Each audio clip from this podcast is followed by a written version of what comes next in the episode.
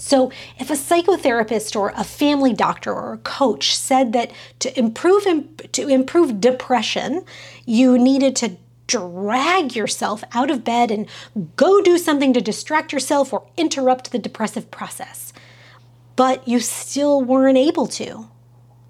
If they said you have to, but you, for whatever reason, still weren't able to, or you did that, but didn't actually feel any differently, it didn't actually influence the, the experience of depression that you were having, certainly not for the better, then what does this mean?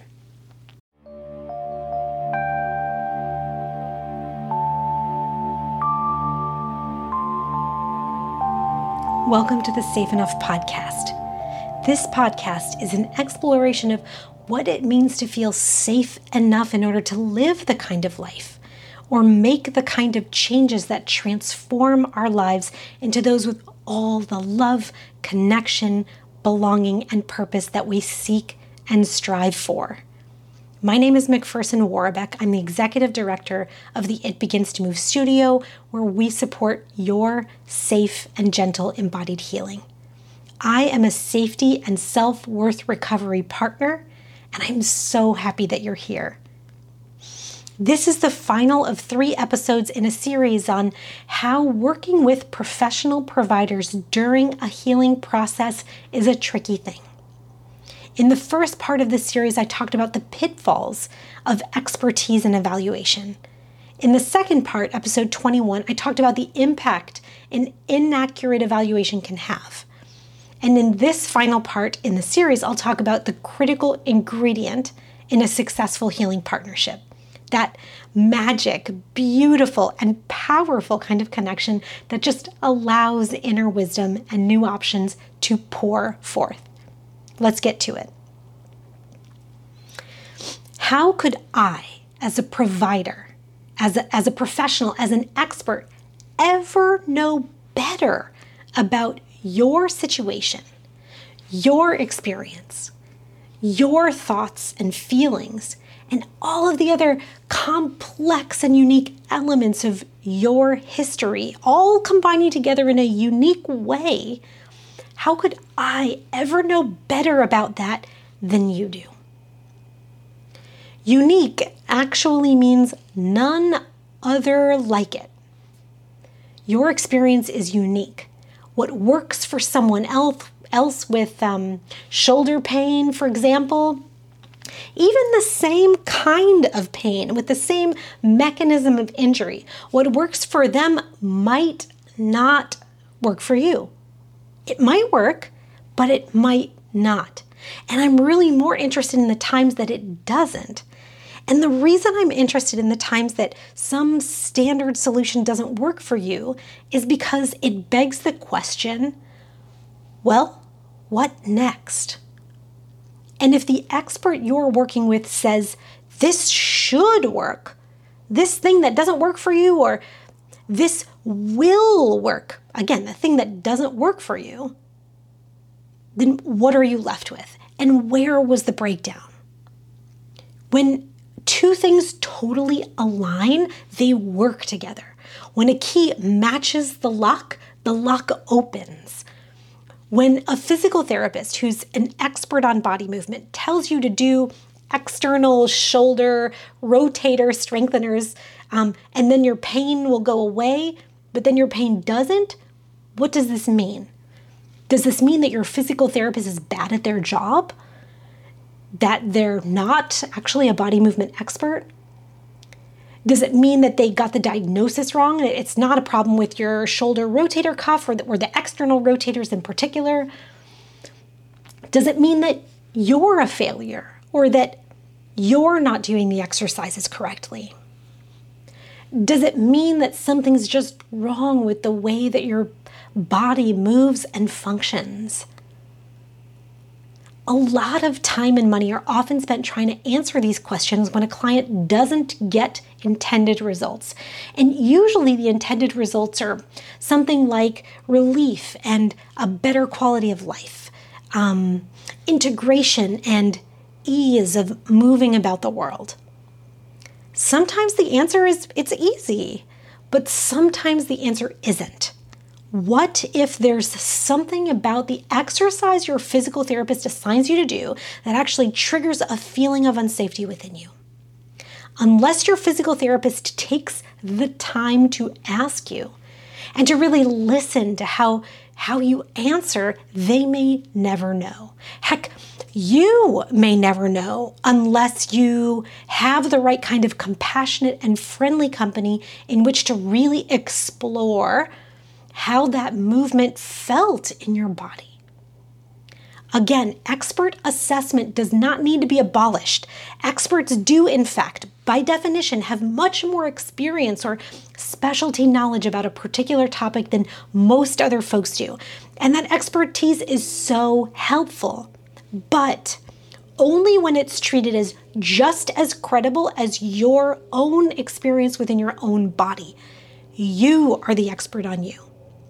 Let me say this another way you are the expert on your experience. There's no one else that knows better about what it's like to be you and to move about the world like you.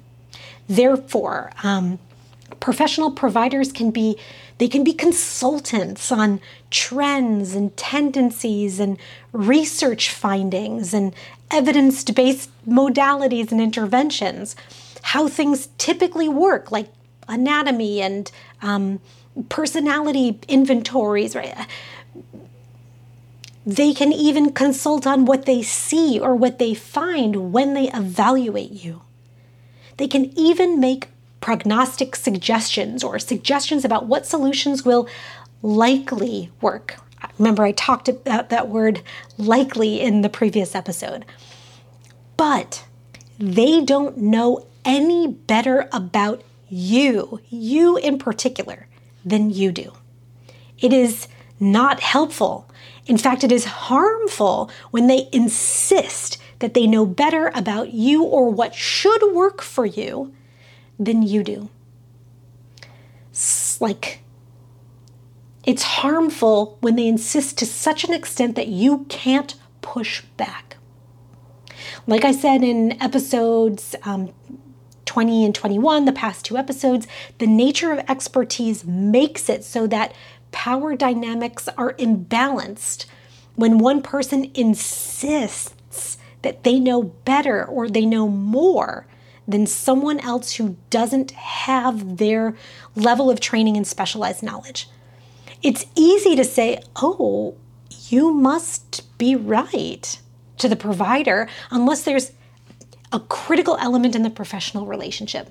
So, if a psychotherapist or a family doctor or a coach said that to improve to improve depression, you needed to drag yourself out of bed and go do something to distract yourself or interrupt the depressive process, but you still weren't able to. If they said you have to, but you, for whatever reason, still weren't able to, or you did that, but didn't actually feel any differently. It didn't actually influence the, the experience of depression that you were having, certainly not for the better. Then what does this mean? Does it mean that, that they're right and you're wrong? No, it just might mean that there's something about your experience that has yet to be discovered, yet to be listened to, acknowledged, some inner wisdom that has a message about what you actually need, what's actually right for you, it hasn't been heard yet. There is always a movement forward, a movement towards good stuff like, like safety and connection and happiness. But sometimes it's not so obvious. And sometimes, dare I say never, an external expert expert at knowing. They're never an expert at knowing what brings you more life, more happiness, more ease. And this idea can be relieving and also a bit uncomfortable to think about. So, firstly, it can be really helpful to know that if solutions you've tried haven't yet worked, it doesn't mean that there's anything wrong with you. And most importantly, it doesn't mean that you're destined to feel terrible and struggle forever. Oh, goodness. The solution that's best for you probably simply hasn't been found yet. Uh, and that can be so relieving. Also, it likely means that your experience doesn't fit into like a very limited mold that represents many other folks' experience, right?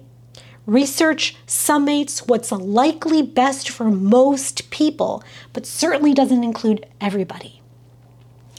And that sort of matches with the uncomfortable part of this concept about not finding the right solution yet. The other side of, the, of this coin about being unique means that there's no one else that knows the exact code of what's best for you other than you. Honestly, that can feel scary. Like, um, like, shoot, if no one else knows what to do and I don't know what to do, then how could I ever find the solution? I've been there and I really appreciate how lonely and uncomfortable that can be. But here's the thing there's a way to find the just right solution for you. There is a way. The absolute most aligned, bespoke, unique, perfectly fitting thing for no one other than you. It's totally findable. It's totally findable. You, you must be right about you. A physical therapist might be right about shoulder anatomy and the way that shoulders move, but you are the expert on what kind of movement feels okay in your own shoulder. A psychotherapist, a family doctor, or a coach might be right that the data suggests that forcing yourself to get out of bed and distract yourself can help relieve depression for some folks. But you are the expert on whether that feels okay for you or whether it doesn't. Your experience of life, of, of your body, of your environment, of your relationships, and your experience is always right about your experience. I know that sounds kind of funny when I say it that way, like I'm repeating myself. Your experience is always right about your experience. And when you're connected with that wisdom within yourself and you have a professional expert who brings specialized info and knowledge, makes suggestions, but is comfortable when you assert that those solutions don't fit quite right with you, affirms your experience, and then continues to be both engaged and curious in your process of healing, oh my word, it's like magic comes from that partnership. That's what I'll be talking about in next month's series. I'll be talking about the best, safest, and gentlest process for connecting with your inner wisdom and finding that just right solution that I've ever come across, and how you can experience it firsthand if you want. Stay tuned. I'll see you in the next episode. Take care, kind soul.